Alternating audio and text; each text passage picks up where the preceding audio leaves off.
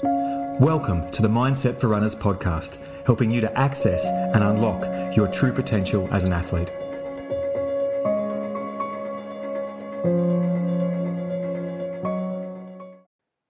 Welcome to this very special episode an interview with ultra endurance runner Mark Avery. Mark was a non runner only six years ago, and in 2016, we're going to learn how the death of a very close family friend sent him into a bit of a downward spiral and how running helped Mark to get out of that spiral. And what he's done with running since then will blow your mind. And in this interview, you're going to hear how he turned things around and really went after life and went after ways to build a big why in life. He teaches us how to unpack your why, to find it, and how your why is going to change as you evolve as a human and how your values and priorities change.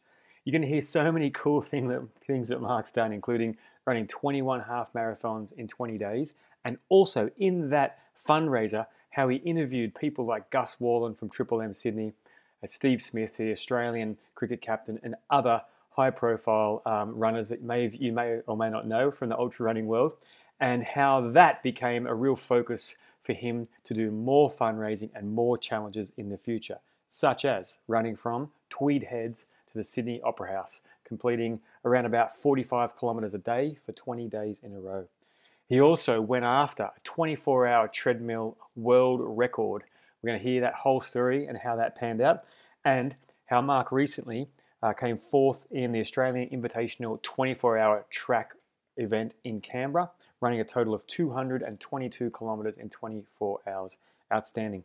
And his vision for the future, including a, a starter's place in the much uh, respected Coast to Kosciuszko in December.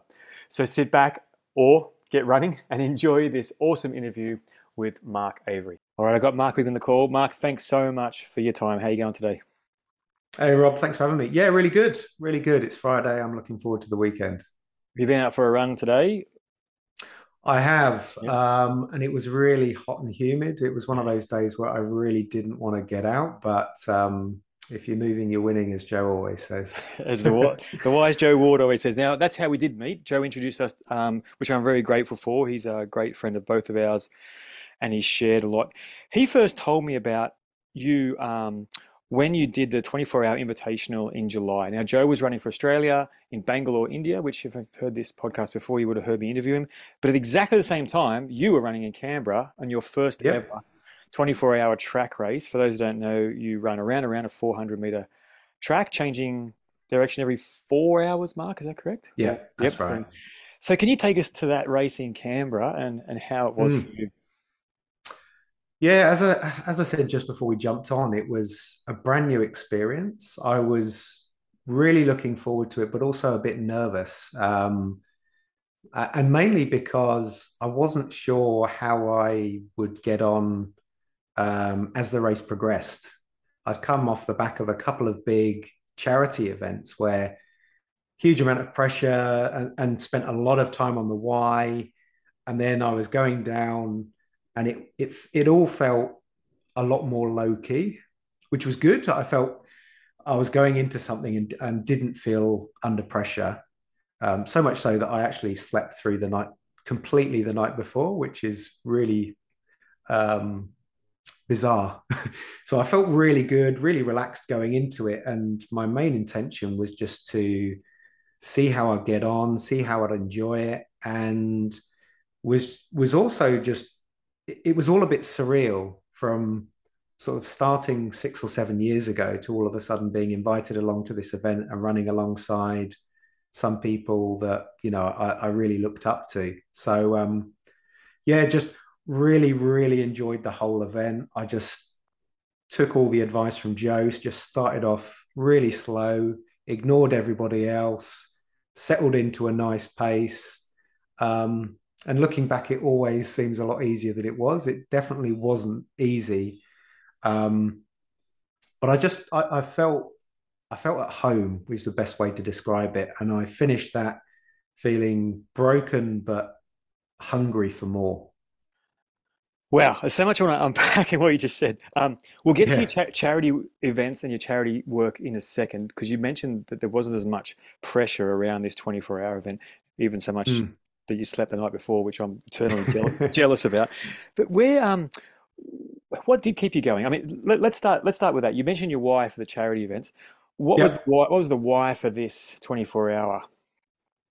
Well, I think my my why has really changed over the years, and I think one of the key learnings for myself is constantly going back to my why before each event or after the event because it does change. And i think i've seen it in other people where they they can lose motivation going from event to event because they're still they're still approaching it as maybe um, as they approached it five years ago.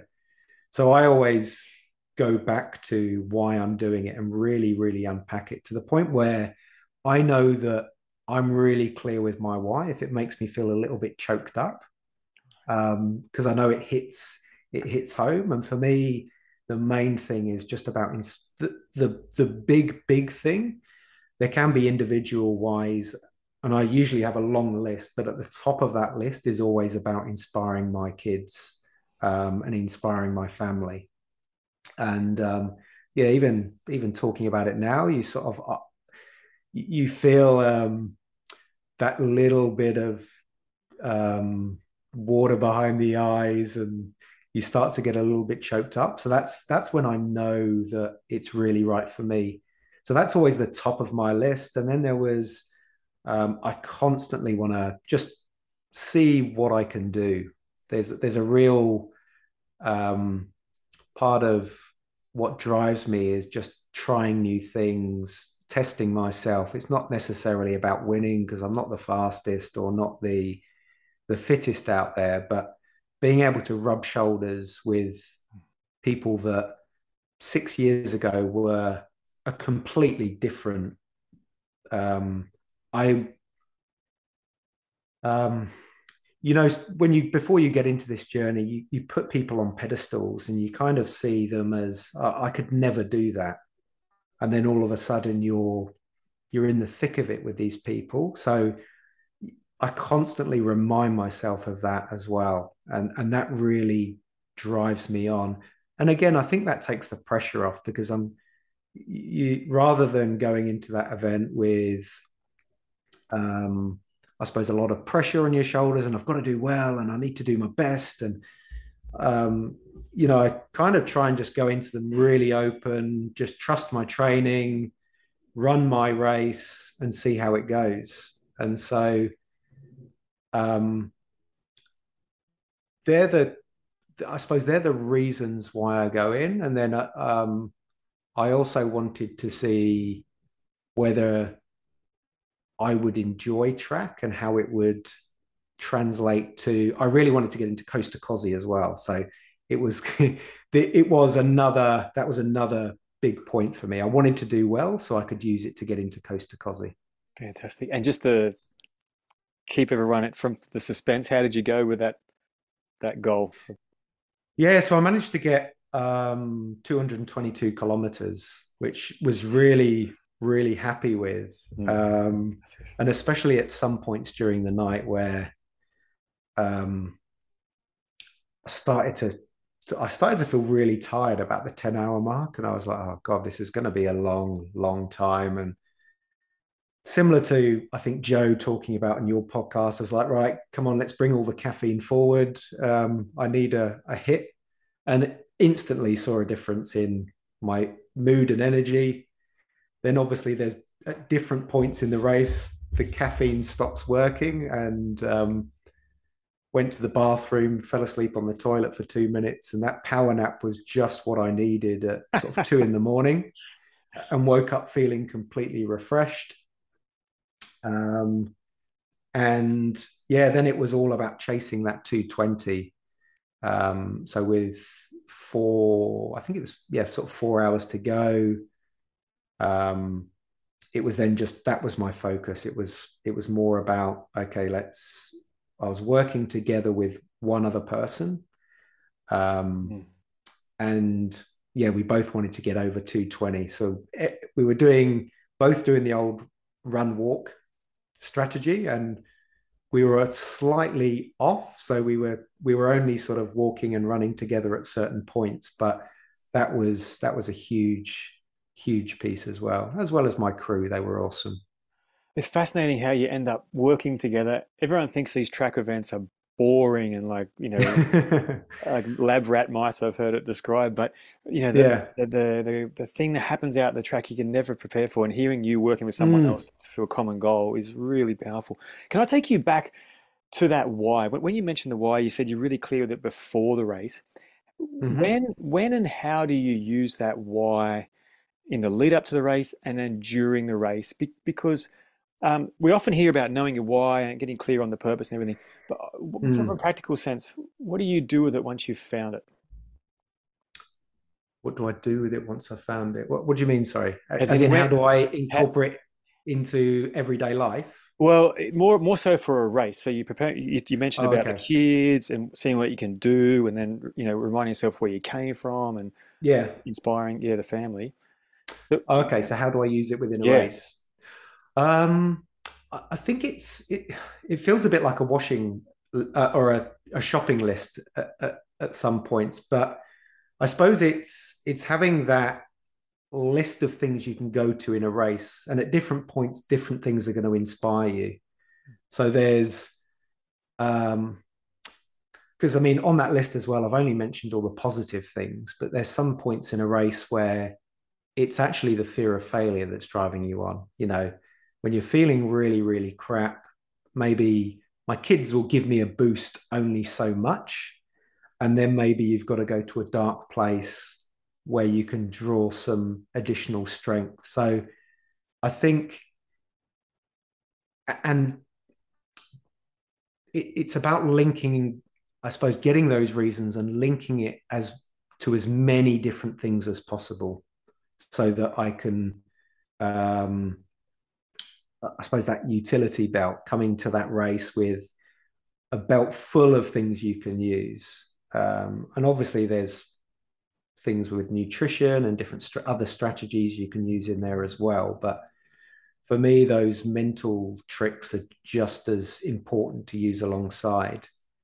Um, but yeah, it, it really is about, for, for me personally, having as many different things that I can go to. So it's, um, my kids were supposed to be there throughout the event. Unfortunately, my son had had gastro, so they spent the whole time in the um, in the hotel room. But my one of my support crew picked up my daughter, and she came down on the Saturday evening, and it was such a huge, huge boost for me because she was there, and my my daughter's very energetic, very talkative, and her energy just transferred onto me and we were sort of running around and she was having fun. She was only there for maybe half an hour 40 minutes but that was a huge that kept me going for two three four hours if not more because what i was doing at the beginning of um, the race as well is i kept on looking over at the entrance because i was expecting them to come in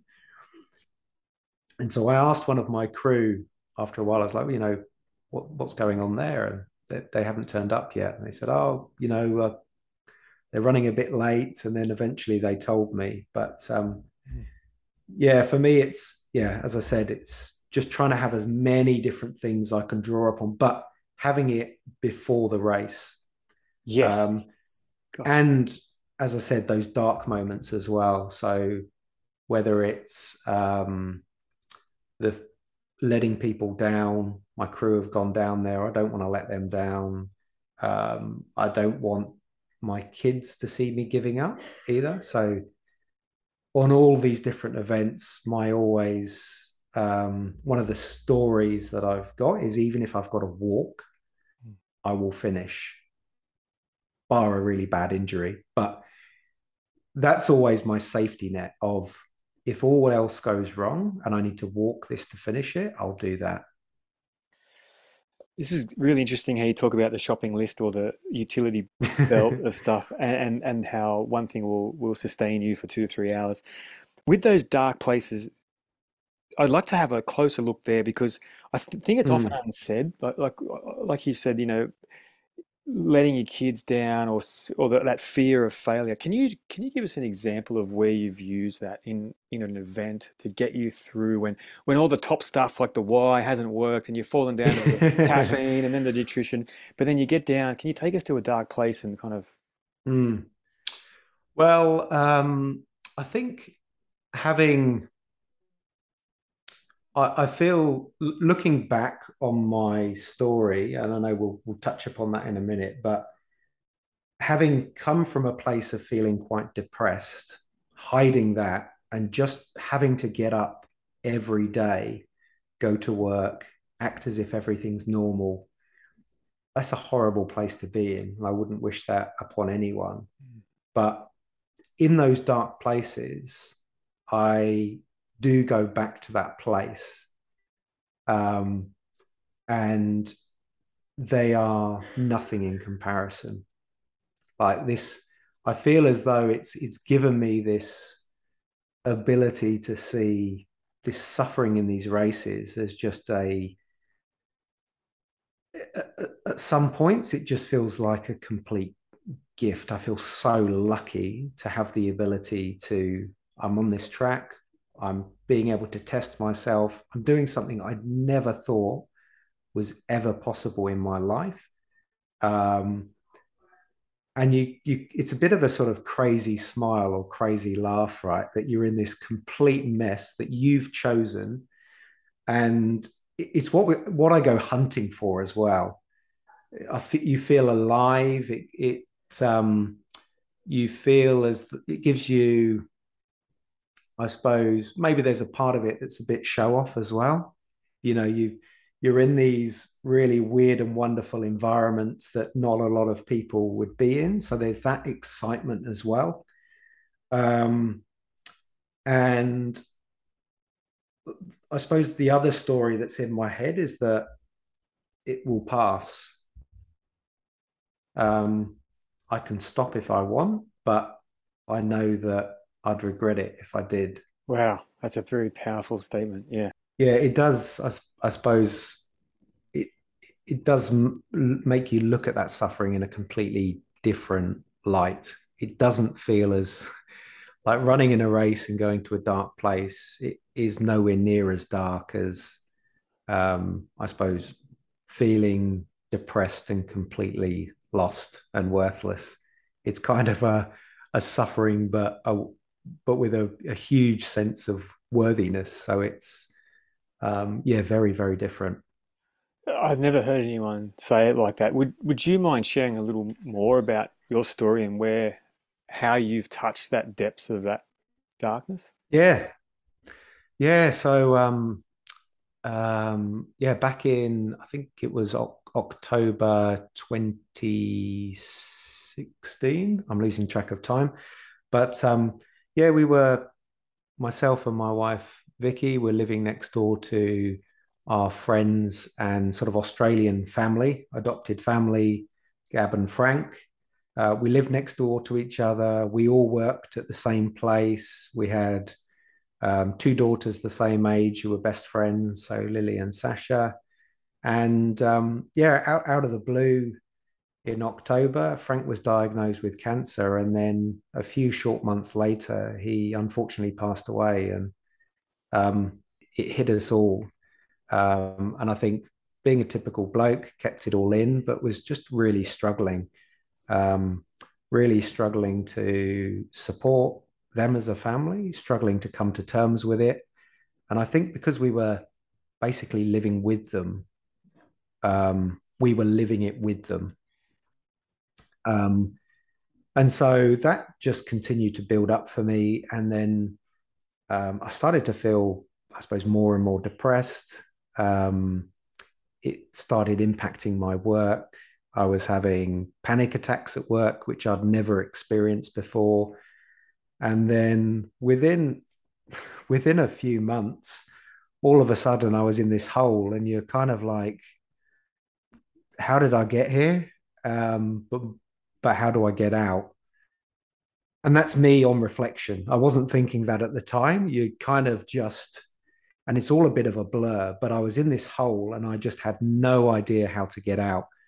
um, it was very, very overwhelming. And so, yeah, went to the went to the doctors. I, I'd sort of briefly spoken to my wife, although you know, as I said, I kept a lot of it to myself. Sort of said, you know, I'm not feeling too good.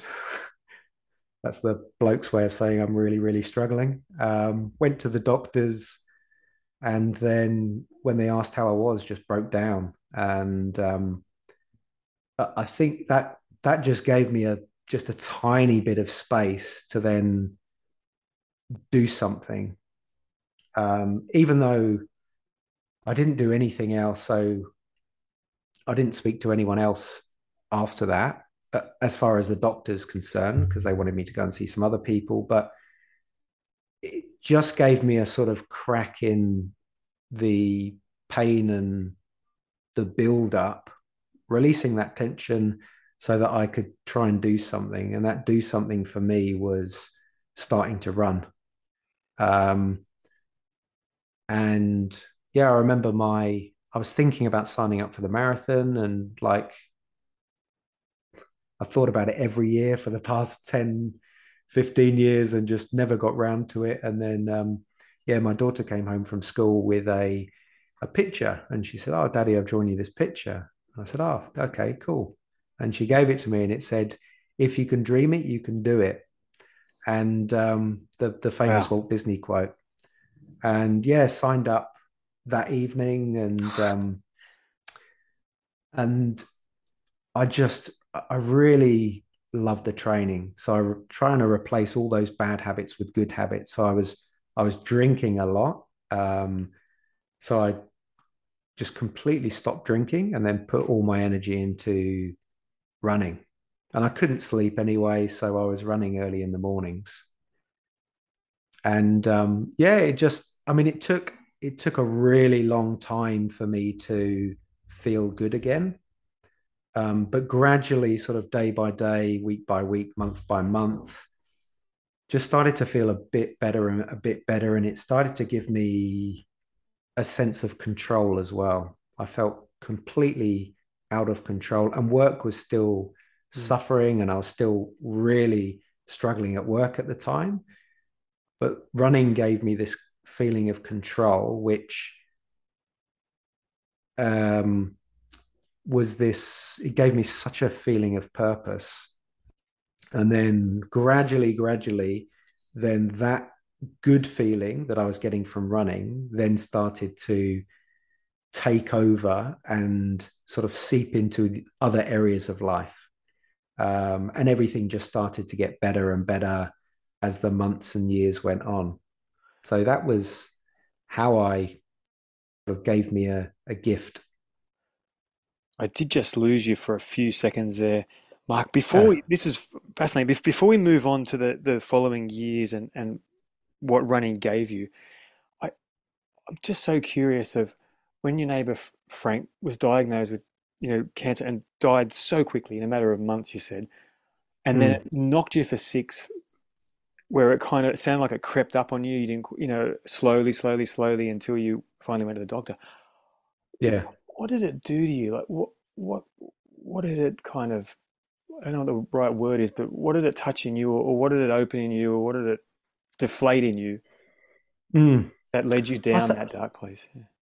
I think I think there was a couple of things. I think there was um, you think you're invincible as a kid, um, and not that I was a kid. I mean, I was God, how old was I then? Maybe early thirties, maybe. Um, but to see somebody go through that, it was the pain of seeing of I suppose his loss, the pain of watching the family go through what they were going through. But then it I, I could kind of put myself in that position as well. Mm. And it was okay, if I was to die tomorrow, would I be happy? Or would I feel fulfilled? And I and I think the answer was no. and I think I was uh, at the time I was drinking too much, um, and I felt like I was wasting my life a bit, um, and I wasn't really going after and doing these things that I wanted to do in my life. Um, and even though I, we had a good life, right? We'd emigrated to Australia. Both myself and Vicky had good jobs, although at the time work had taken over and we were working really long hours. It was really stressful. So I think it was that it, was sort of an early midlife crisis where I was like, is is this all there is? We've we've kind of been working to this point and we're here, we're both stressed. And it just, yeah, as I said, it just got me to completely re-examine my life and think, right, if I was to start again now, what would I want my life to look like? And the pain of the pain of um, not changing was greater than the pain of changing. Um, and you know, because you can you can get by with just a little bit of unhappiness for quite a number of years, and if it it's funny, it's only when that pain gets to a, a sort of certain tipping point that you decide to do something about it. Did you reach that tipping point, or did you get the awareness of it before you did reach it? Yeah. No, I, right. I was definitely. I'd gone way past that tipping point into, yeah, into a point where I, um, I just had zero self worth. I was very negative about my whole life, about where I was, about, about my past, present, and future. It had kind of, um, infiltrated. I think in narrative psychology, they call it um, a contamination story. It's a, a, really negative story that sort of contaminates everything. Um, and so, yeah, as I said, it got to the point where the pain of not changing was much greater than the pain of changing, and I needed to change. Before we move on, uh, because I'm getting so much out of what you're saying, and I know there's somebody listening to this podcast who might be in that place that you've just described. Yeah, I, I, know for you, you said you weren't aware of it at the time. It's easy to look back with this reflective way, and you got to that. Yeah. What would you say to that person who is feeling these feelings, probably doesn't recognize, or maybe doesn't realize? Is there something you can just give them to shed that light that that could help them take the next step? Um, I mean, the, the biggest thing for me, I think, right at the beginning was just taking. Uh, people talk about taking responsibility all the time, but it's it's kind of taking responsibility and being really honest with where you are and not running away from the pain and using that pain as the rocket fuel to take you to where you want to go. Hmm. Because I was I was running away from my story. Bad, bad pun, I know. But I would, uh, before I started running, I was trying to avoid that pain as much as possible with alcohol, with um, telling myself these, um, oh, it's not my fault, it's somebody else. Hmm. Um, you know, somebody else can help me, blah, blah, blah. Um, but the one of the quotes I love by Tony Robbins is the story that protects you is also the one that imprisons you. So hmm. sometimes we tell ourselves these stories to protect us, but actually they're stopping us from growing.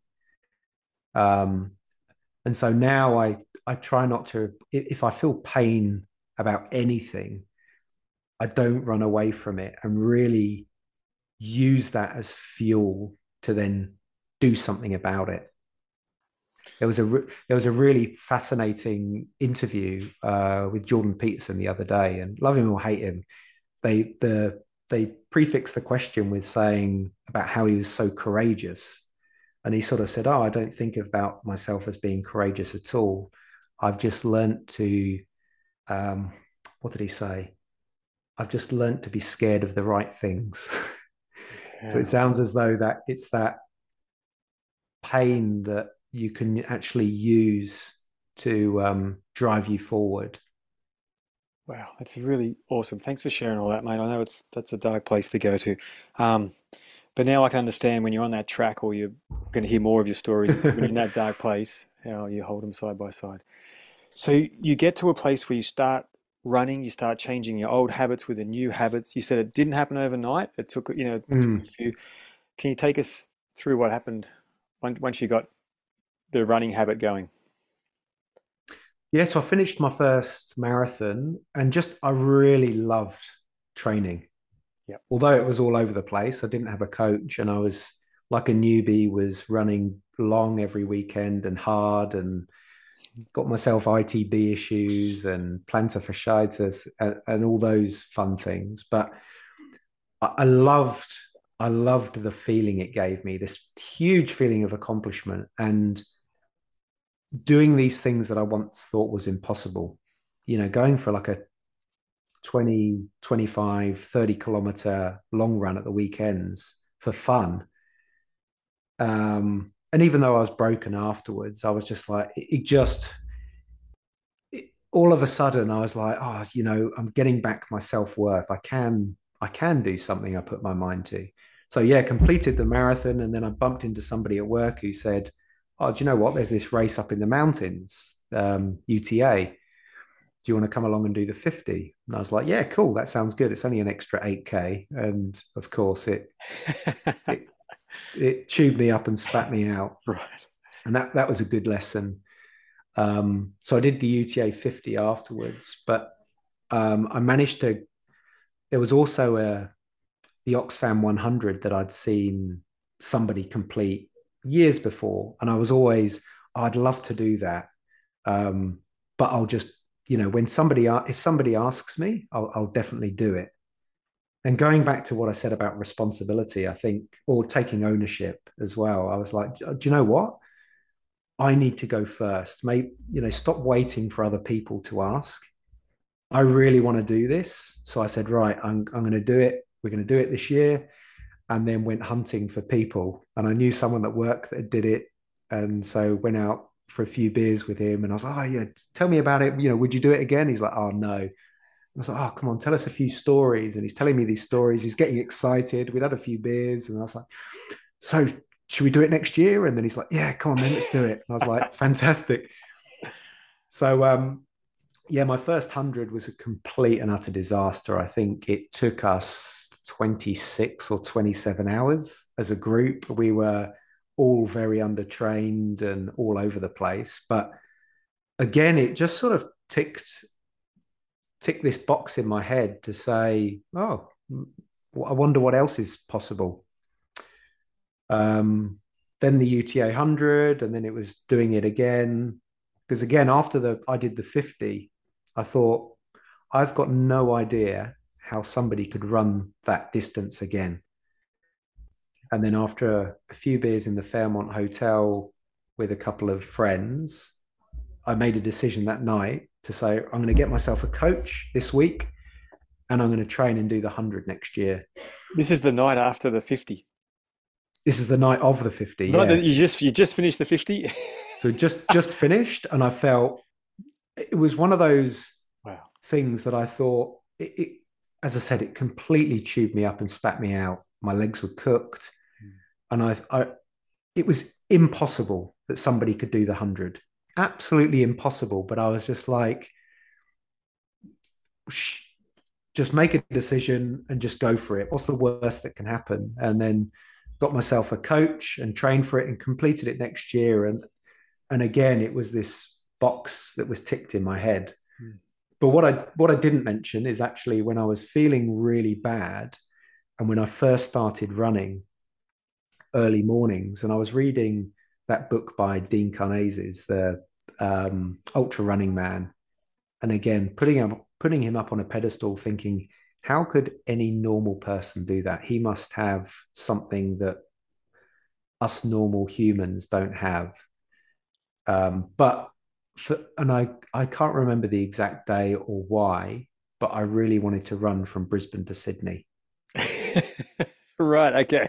and that that I love it. that was that was me feeling at my worst and then saying okay i want to do this looking back i think one of the main reasons why i picked this huge goal that i thought was impossible was because i was feeling so worthless and so low and so i needed to do something really, really big to make myself feel whole and to feel worth worthwhile again.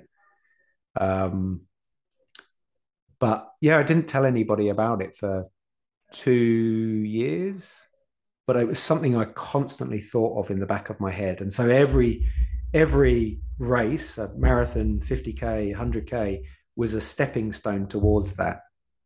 And then I finally got to the point where I said to my wife, Do you know what I want to do for my 40th birthday? And she's like, Oh, what? Thinking, Oh, we'll go on a nice holiday. I said, Oh, I really want to run from Brisbane to Sydney. And I think she thought I was completely mad. And it took a while to sort of explain to her that I was deadly, deadly serious. Um, and I'd been obsessing about it for two years. But um, yeah, that's it, it, it was been an interesting sort of relationship with running and my wife as well. Whereas at the beginning, she hated it um, whereas now she's kind of embraced it and is, um, yeah, big part of why I do it and a big part of the journey as well. What changed for her, Mark? Um, I don't. I mean, I can't speak for her, obviously, but I think, I think at the beginning, at the beginning, it was very selfish. It was a selfish endeavor of mine, right? I was feeling really crap and all of my energy was going into running. It was just on trying to make myself feel better because I knew that I needed to make myself feel better to be a better husband, a better father, a better friend, a better better worker. So all of my focus was on me, and it was very selfish. Now, if you'd asked me that at the time, I wouldn't have said that at all. I was, but I think over time, and I was very tired. I was tired all the time. And I think over time, I've managed to integrate it into my life where it is just a part of me now. And I'll always make sure that, uh, yeah, I do all my running early in the morning so that I can be there for the family. I try not to let it impact family time.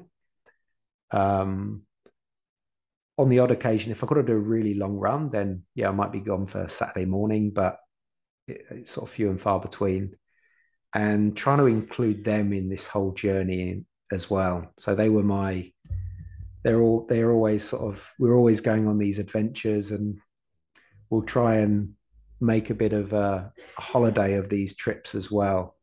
So um, yeah, I think it, it's more a case of at the beginning very selfish. It was all about me, and now we try and include it as a family. And I think it's just it was a it was a big big change, right? When when we met each other, we were both big drinkers, and that's what we did. And then all of a sudden, I'm going, well, I'm not going to drink anymore. I, I, I drink now, but at the time, I'm not going to drink, and I'm going to put all my energy in here. And I stopped going out, and she's thinking, who is this guy? Yeah, right. Yeah. but she's on board now she sees the benefits to the family and obviously i, I think she uh, yeah. yeah. i mean it's uh, it's it's still it's still tough at times mm. but it's it's it's like anything I, I think there's more she she can see there's a lot a lot more good that comes out of it than bad um yeah let's um let's continue that theme of what you've done with your running you mentioned Brisbane and Sydney. Can you take us take us to that? how COVID set you back, but you still found a way around. Can you yeah tell us that story? Yeah, yeah. It was a it was it was a funny one because um, yeah, I was supposed to be. The plan was to go up to Brizzy and run down and run. I think it was twenty two marathons in twenty two days, and I was supposed to finish at the Opera House on my fortieth birthday, June the eighteenth, and then yeah, COVID hit and like everyone, it just came out of nowhere. And all of a sudden I was like, oh God, it was a couple of months away. And I was thinking, when am I ever going to be able to do this? So um, I was, yeah, pretty deflated for maybe a week and thinking, right, what else can I do? And so spoke to my coach at the time and then made the decision okay well going again, going back to my why, I was clear why I wanted to do it. And it was all about sharing my story and encouraging others to speak up and be mentally fit. So I think, again, when you're really, really clear on why you want to do it, you're then able to pivot and say, okay, what else can I do to achieve the same result? And so what I decided to do was run 21 half marathons in 21 days. And then each day I would speak to somebody, whether they were had done something else similar that was fairly crazy, or they were in the mental health space. Um, and so we could share all, or, you know, had a story, a redemptive story that they could share where they'd gone through a lot of hardship and what they got out of running. And um, it was supposed to be a couple of conversations, and then everybody I asked said yes, which was fantastic. But at the same time, I was then oh, okay. So yeah, ran a half marathon every day, and had a chat with a different person each day, and whether it was my best mate, one of my conversations was with, to Gus Worland, who is the um, founder of Gotcha4Life, um, the international cricketer Steve Smith, and then lots of other runners that had really inspired me um, and that are good friends now as well. So it was it was a really amazing experience, and we managed to pull it all together in two weeks, which was good because it didn't give me time to overthink it the hardest thing was definitely the interviews each day because I'd never done anything like that before, and so I was I was more nervous about that. And uh, were they going to be any good? Is anyone going to listen? Am I going to be too tired? And so that that was actually keeping me up more than the running. Hmm. But the running was a really good test for Brisbane to Sydney because I came out of that feeling feeling really strong. Like on my second to last run, I did a marathon and ran it in, I think it was like 316 or something like that. And the last half marathon I did in 120 something. Wow. So smoking. just just seemed to get stronger and stronger. So I came out of that with lots and lots of confidence that do you know what? I can I can I can do this. But yeah, it was it was just absolutely amazing. It was so much better than I thought it was going to be, or and it was. I was just really happy that we were able to sort of pivot as well and do something positive. It's it was such a positive. Anyone who wants to check out these interviews, they're all on your website. You mentioned Steve Smith, Australian cricket captain, Gus Worland, um, who people will know from TV and Triple M. Um, mm. Haven't mentioned the highly famous Keith Hong, who in ultra running world is uh, yep. one of the most loved people around.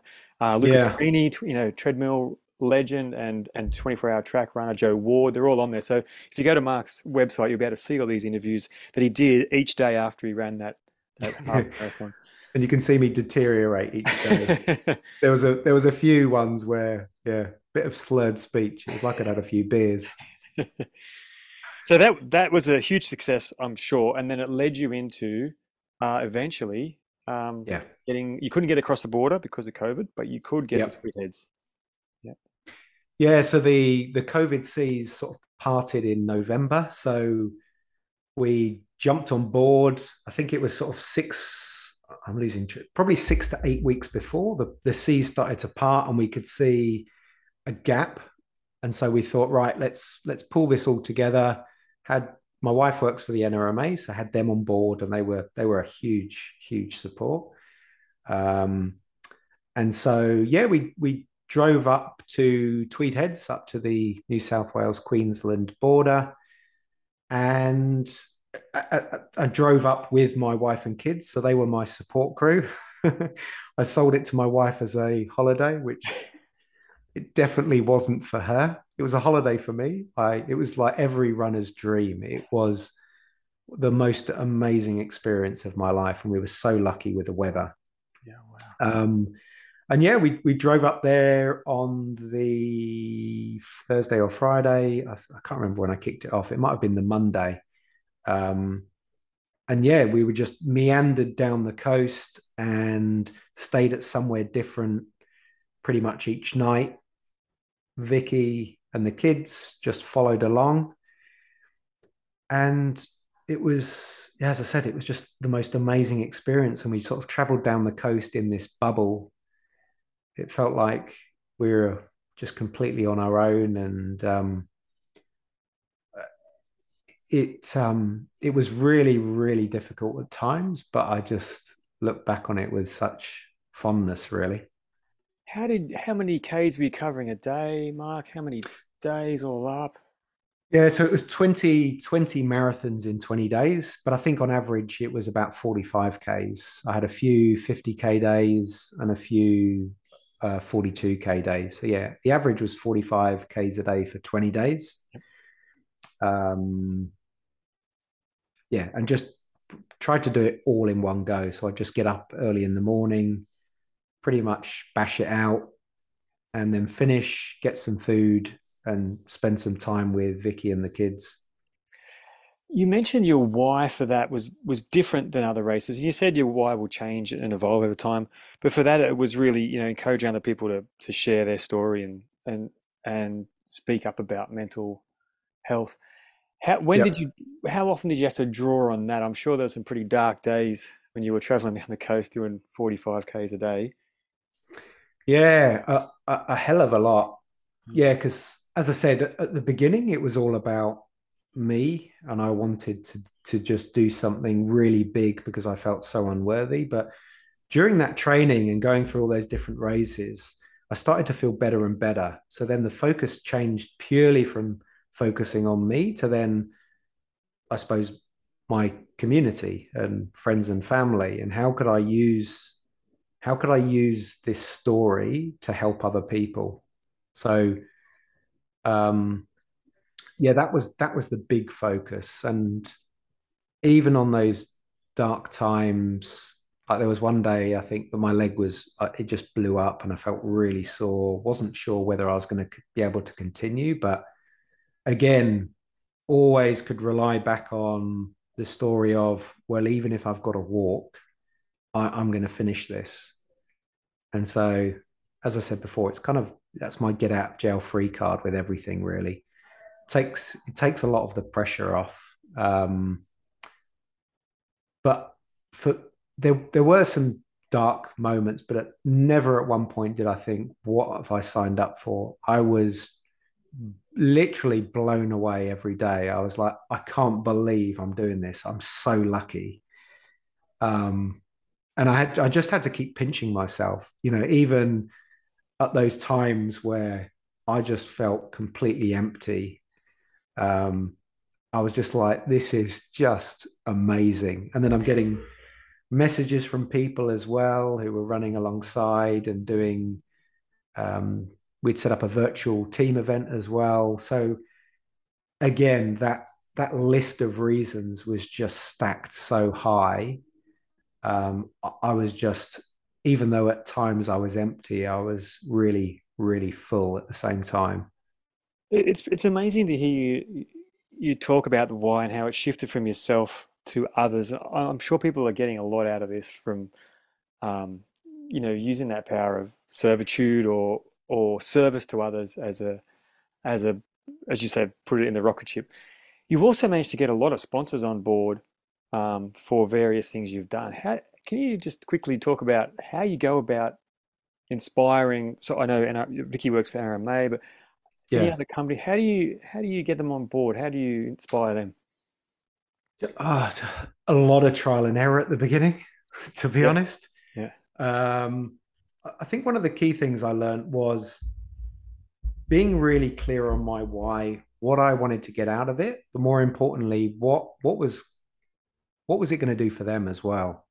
I think at the beginning when I was speaking to sponsors, you, you go and say, "Oh, you know, I'm doing this event. Do you want to get on board?" And they're like, "Okay, what do you want?" And you're like, "I don't, I don't know." So made loads of mistakes right at the beginning where you you kind of you like the idea of a sponsor, but then you're not completely clear on why you want them on board. And so over time, you know, when I reached out to Hoka at the beginning, I was like, you know, this is my story. This is why I want to do it. I want to inspire people to pick up a pair of running shoes and just get on the move uh, because of what it's done for me, share the stories. And what I'd love your support with is two things. Firstly, um, could I have some shoes for my run? but secondly, and this is the most important thing, secondly, could you help me share my message? Mm. And, and so, with a lot of the companies that were on board, I wasn't asking for money. I wasn't asking for a lot of things. It was more, I think that would be the that was the biggest lesson for me. It wasn't what can I get? It's can you help me share my message? And so then it was it was a much easier conversation because then they're either yes and it aligns to our values as a company and it aligns with where we're going or no. But i think because of the message that i was sharing and the fact that we were all going through this horrible time with covid and it was such an important message they were like yep cool. Mm. And could you also come and share your story at our work? And i was like yep 100% because it was again both everything was completely aligned. My values and what i wanted to get out of it was aligned to the company values and what they wanted to get out of it it's really, really good advice um, on what you just gave. I know some people struggle with that, and that's a really good. Thanks for sharing that, mate. That's okay. yeah. Um, so you take us to the like the the Tweed heads to Sydney. I want to hear the the the, the, the wrap up of that. I mean, you, you, you said it was one of the best things you've ever done. Every day you felt mm. so lucky. Yeah. Yeah. It was. Uh, I, I knew it was amazing because I, I really didn't want it to end. I wasn't looking. It was really weird. Like you would think you'd just be looking forward to that finish line, and and that's a big thing I'd been focused on. You know, focused on the finish line. So when I'm doing my early morning runs, focusing on that feeling at the finish line. Um, when I didn't want to get up, in the mornings because there were some mornings I was getting up at two or three in the morning mm. on a Saturday, for instance, running a marathon, coming home, picking my son up and taking him to soccer, and then sometimes refereeing as well. But I was just, I thought, I'm going to be so tired, Brisbane to Sydney. So I need to practice running when I'm so tired. Like, I mean, it's standard ultra stuff, right? But you need to practice being in these situations. But so I just wasn't looking, not that I wasn't looking forward to the finish line, but I, I, was, I just loved every single minute and was just soaking it all up, trying to soak it up as much of uh, with the family as well, and making sure that we're all on the journey together, and then running into Circular Quay and seeing all my friends and family there and having a beer with everyone after you've been in this bubble for so long was just just amazing. And then we went back to a friend's afterwards our neighbors around the corner and just a smaller group of us. And just I was just sat there exhausted with a big smile on my face. And and we just we just told stories of all the things that had gone wrong and all the things that I hadn't told Vicky along the run. Um, like I think on the second day, I'd come across this huge snake on the road. It was massive. And I was like, right, I'm not going to tell Vicky about that. And then there was one day that I got chased by two dogs along one of the old Pacific highways. And I was like, right, I'm not going to tell Vicky about that. Um, and then there was another day where Google was taking me all over the place. And then all of a sudden, I'd come up to this gun range. And I was like, right, I'm not going to go through that. I've got to turn back and find another route. And I'm not going to tell Vicky about that. so this is when all the stories came out. And yeah, it was it was just such such an amazing time. And um it, it wasn't even about the run. It was I loved the whole process leading up to the run. Um, so the run was just the cherry on the cake. Um, I, I, loved everything about it. I loved the process. Um, and so it, it, then when I finished, it wasn't something that I was it, it didn't. Um, it might have been the sort of close of a chapter, but I knew that there was a lot left to do. This is what I'm learning about you, Mark. Is, is that that you have fallen in love with running. It's given you so much. Mm. It is it is about the process, the day to day. The goals are there, sure, to for the inspiration, everything, but it's shining through everything you do. It's it's um it's really beautiful lesson for everyone to get.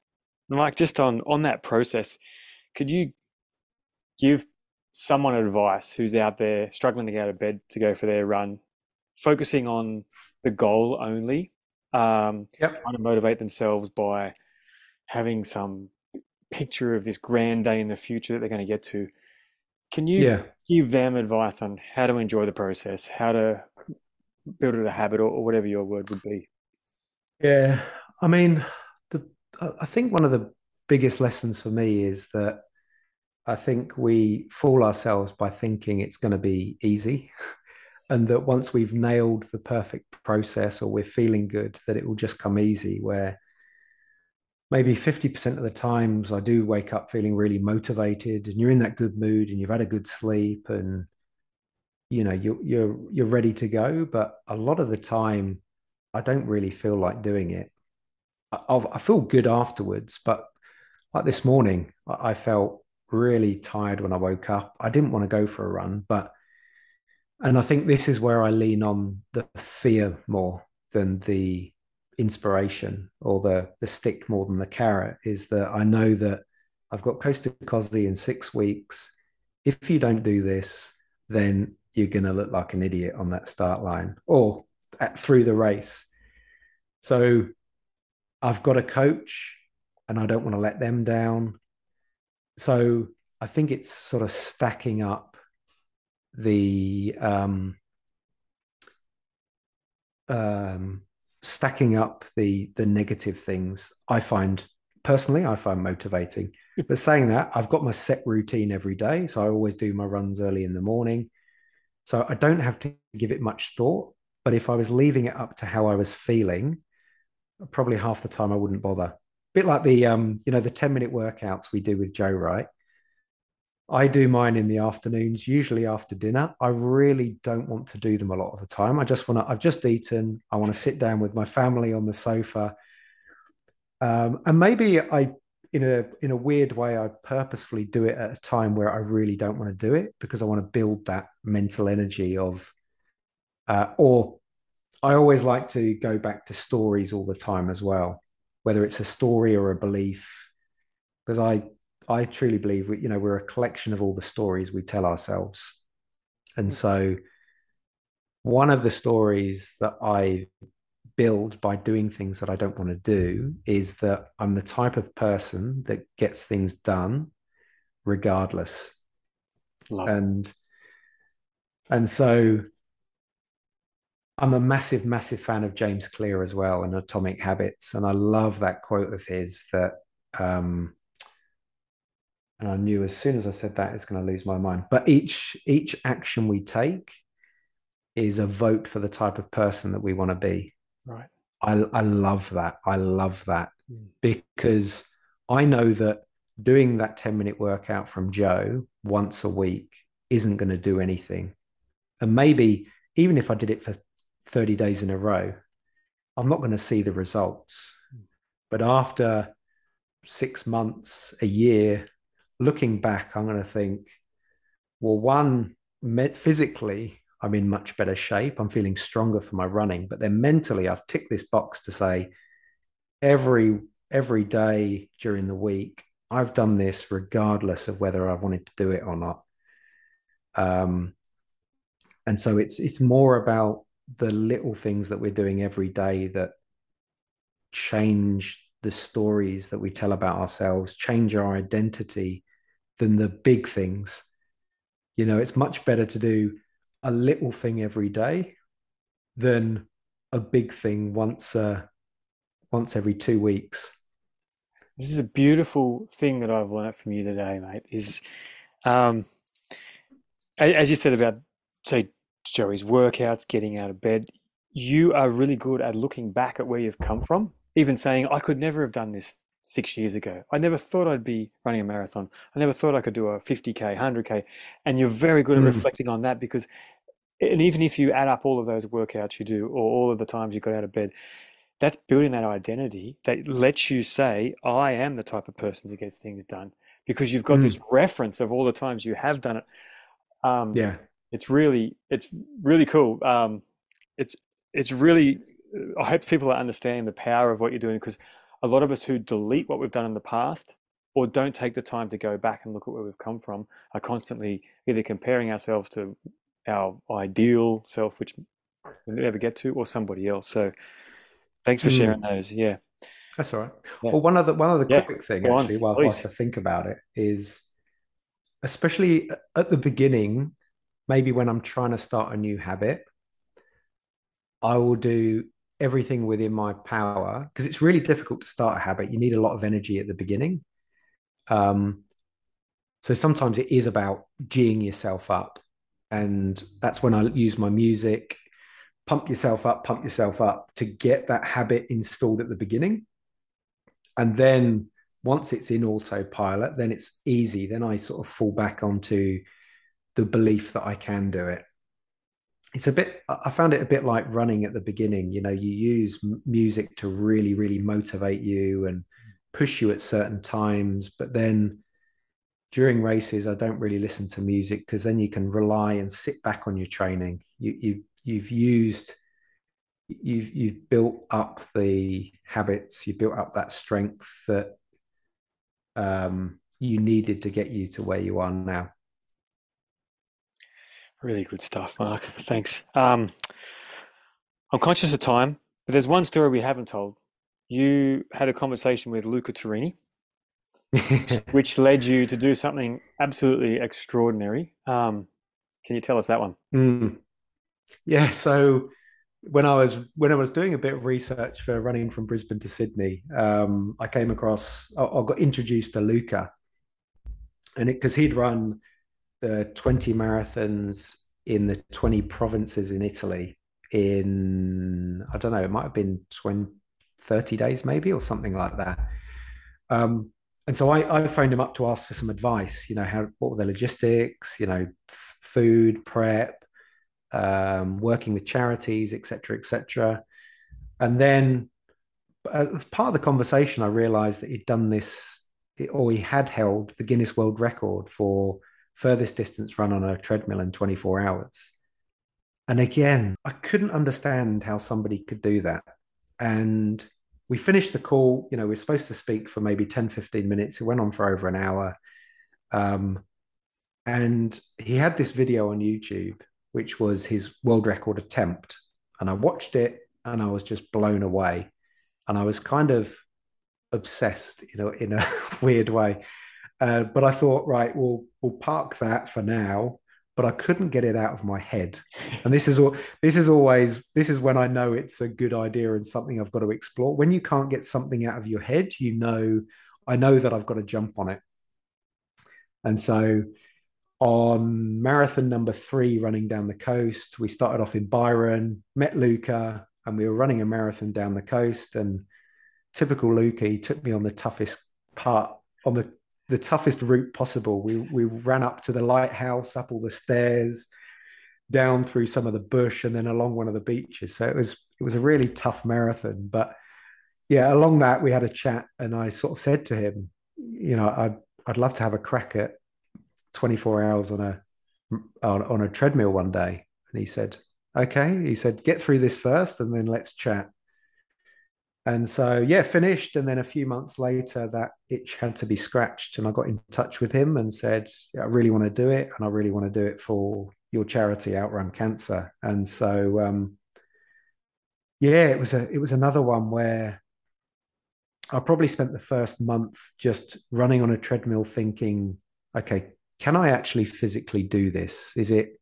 Yes, it's going to be way, you know, in my above the limit, but do I think it's even possible to have a crack? And I think it. I had I had to run roughly five minutes per kilometer across the full 24 hours to wow. be able to do it. Uh, that's including a few, you know, a few breaks and everything. But I thought, yes, it's bloody hard and it's going to be way, way above, but it was kind of within the realm of possibility for me. You know, if it was four minute Ks or running three minute Ks or, um, you know, no chance. But it was, it was just within that realm where you're kind of like, oh, yeah, maybe I can, maybe I can. And yeah, just started training. As the weeks went on, I started to get more and more confidence from running for an hour on the treadmill, kept building up. I ran so many marathons on a treadmill, I lost count. And it just became second nature running on a treadmill to the point where I broke four treadmills along the journey as well.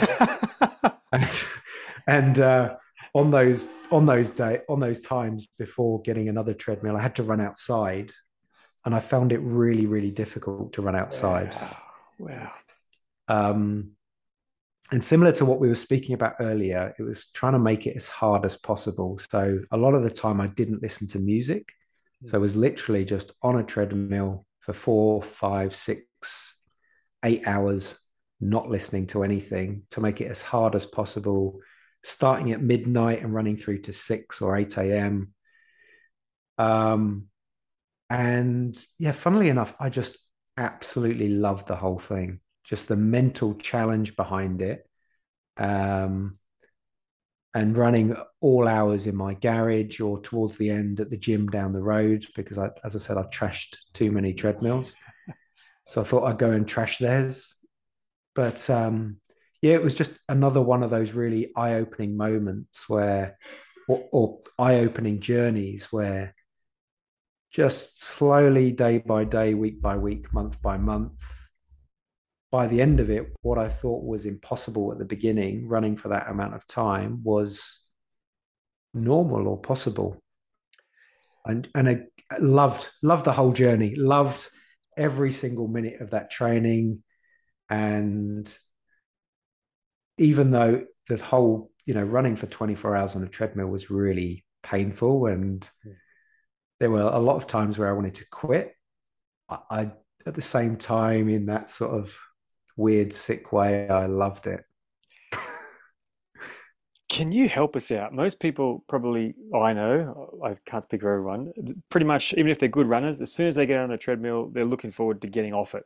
So, how did you get yourself to those four hour, six hour, eight hour, 12 hour runs with no music. What are you doing in that head? I really want to know. I think it's a lot like anything. Um, I used to hate hills when I first started ultra running, and then you train it to the point where you actually enjoy training on the hills. So I, it was just a patience game. At the beginning, I found it really awkward running on a treadmill. I didn't like it. At the beginning, I listened to music all the time.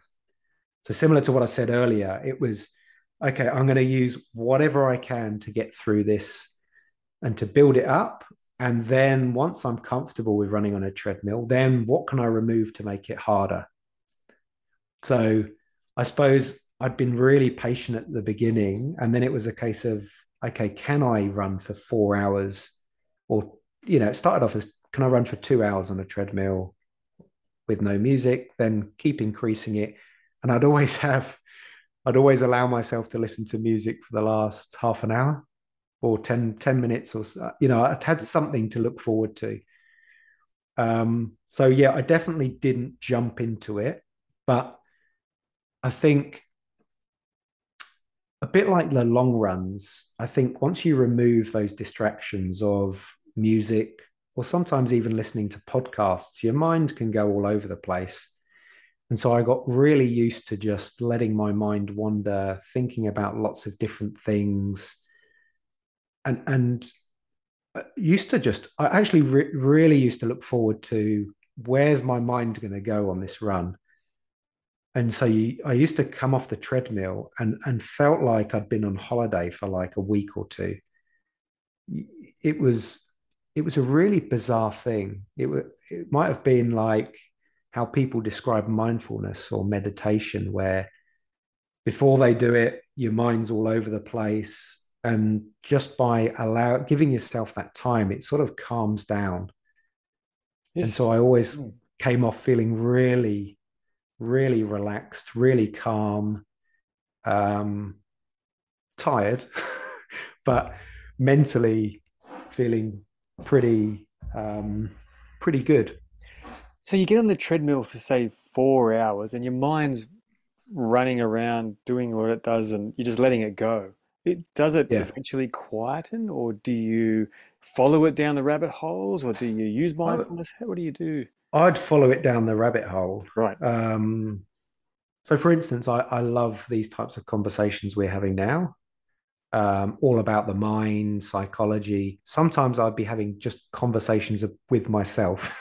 Yeah. um, and I, a lot of the times, I would imagine maybe I'm people are asking me questions and I'm answering them in a way to sort things through in my head.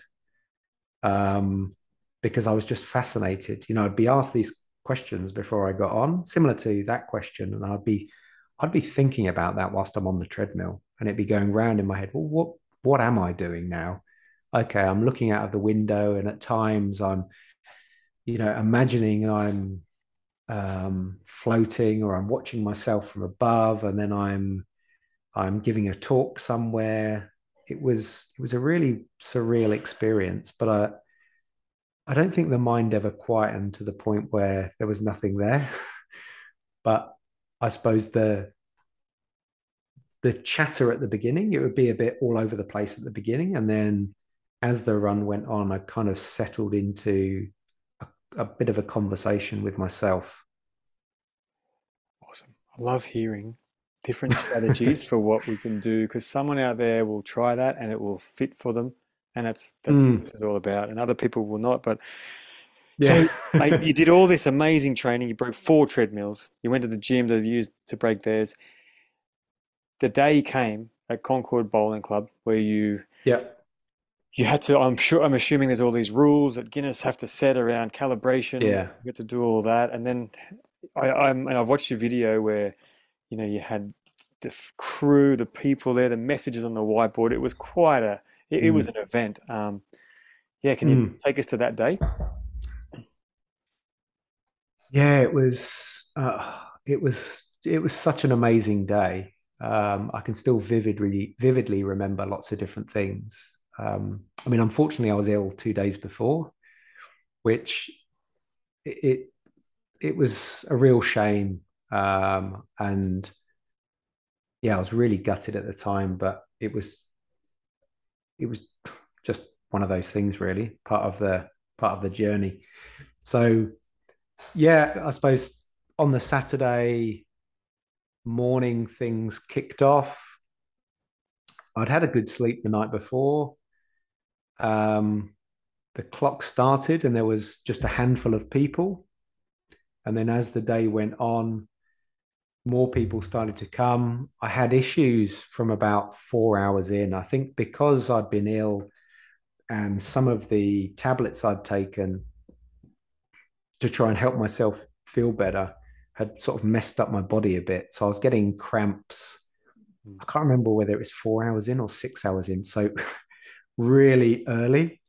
And I was like, oh God, this is going to be a long day. Um, and Joe was there for part of it and in his positive way, and Keith Hong, and they're, they're both like, this is completely normal. And Luca's, you know, there as well and giving me all these words of encouragement. This is completely normal. I'm thinking, yeah, I know it's not, but let's keep going. And then, um, yeah, it kept going. And then I think the the key point for me came maybe I knew I was off target and I wasn't going to hit it. Um, the body kept cramping up.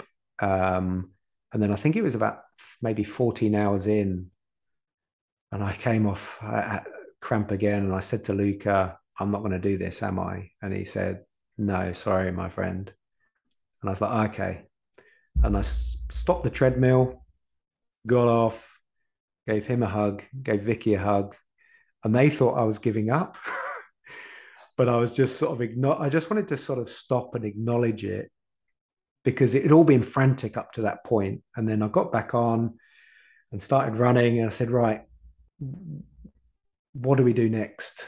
And Luca, because my mind was frazzled by that point, and Luca said, right, well, we need to make sure you finish strong. You know, people are going to be coming there in the morning. Um, so let's make sure you finish with a bang. And I was like, yeah, cool. So he's like, okay, maybe we should, you should get off in a minute and have a quick four minute nap because we, we only had five minute, there was a five minute timer on the treadmill as well. So if you got off, you had to get back on within five minutes, otherwise it reset. so um, yeah, any toilet breaks or quick massages on the legs, I had to quickly get back on. And um, yeah, so a lot of walking throughout the night. I was sick a couple of times. Um, and then, yeah, people started to, as the sun started to come up, people started to show up and had a bit of a, a new lease for life, taking caffeine like it was going out of fashion. And yeah, managed to crack over 200 Ks. And I think it was 207.9 or something like that in the end and yeah, it was just an amazing feeling to finish. But I was yeah, well and truly broken, but again felt completely empty afterwards, but just so full. It was um yeah, such an amazing ex- experience. In that time where you said to Luca, I'm not going to do it, you, you knew it. He said exactly the right thing by being honest and not saying, Yeah, I used to. I, I'm Yeah, sure so many people listening to this have been in that place where they've had a big goal for a race, they're in the race, and they know they're not going to hit it. What did yeah, you draw on? I, I know you said to finish strongly, but you did you reestablish a goal, or what? What was it yeah. besides finishing strongly that, that got you back on there and and re? Well, I'm going to sound like a broken record. It was being clear on my why before. Mm, So I, again, I was really, really clear. So breaking the world record was just one component of why I wanted to do it. Um, there was raising money for Luca's charity for Outrun Cancer and to get it into the it was a healthy lunchbox program for schools. So I needed to be there in the morning and finish strong so people would show up and donate. There were people watching online. There was a live feed. Again, I need to make sure that I'm not being selfish and saying, "Well, I'm not going to get the record. Um, I'm not. I'm not fussed." Um, I wanted to show my kids as well, never to give up. And so, if it was all about the record, yeah, I would have just quit then and there. But I was so clear going in, and had spoken to Luca and Vicky beforehand to say that we're going to finish tomorrow morning, regardless. Okay, because who knows what's going to happen on the day. Um, and unfortunately, my you know my body wasn't behaving, so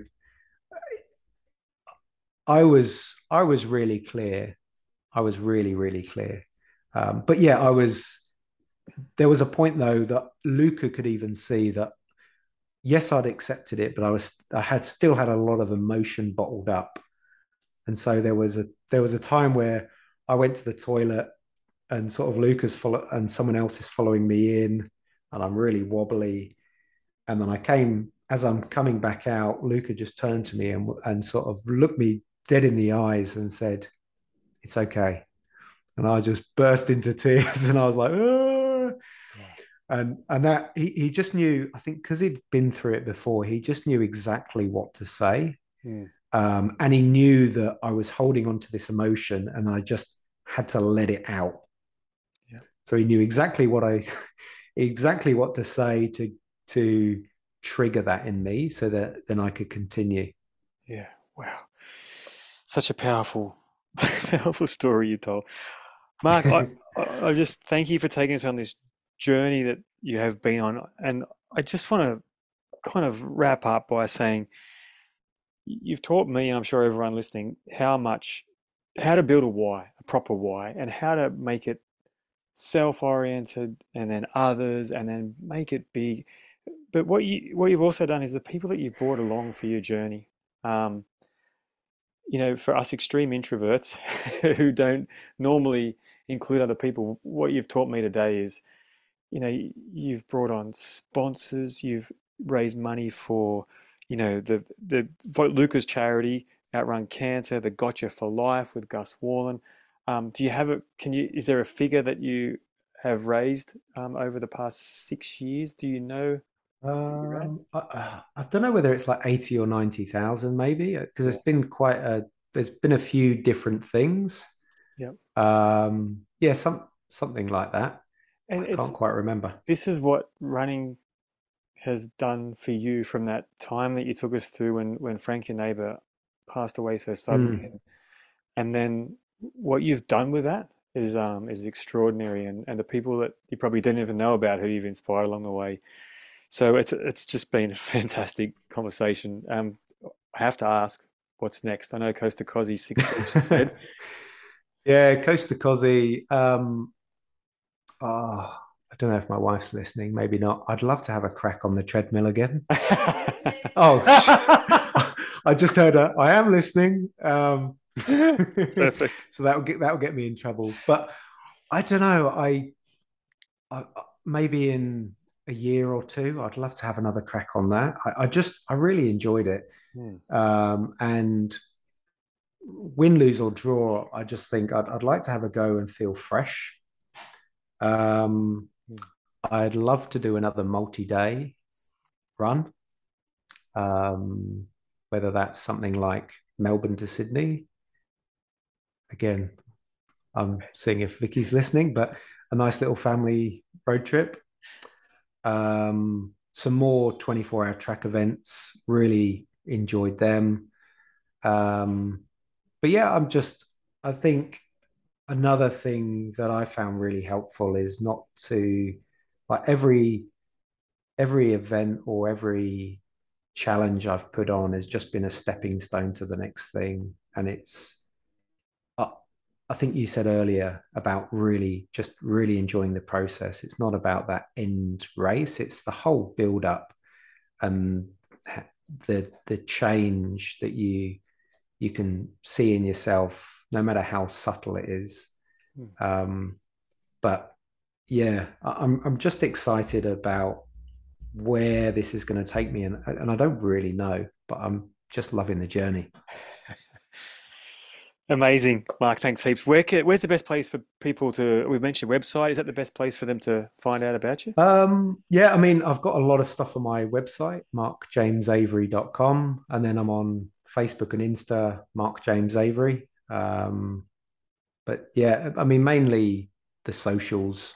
If people want to drop me a message, I'm always happy to uh, reply back and chat to people, and it's as much as I hate social media at times, it is fantastic to sort of connect with people in the world that you wouldn't typically bump into, right? Um, Absolutely.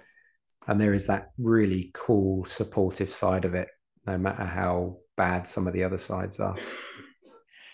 Uh, thanks so much for your time today and for sharing the depth that you did and taking us on a hell of an adventure. So yeah, I love absolutely loved it, Rob. Yep. Um, we we definitely have to set up a, a long run and a chat. Absolutely. Soon. I'm already looking forward to it, and I'll see you in Eden in six weeks, and um, can't wait to to hear more about it. Thanks again, Mark.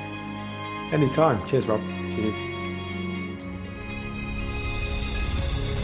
Thanks for listening to the Mindset for Runners podcast.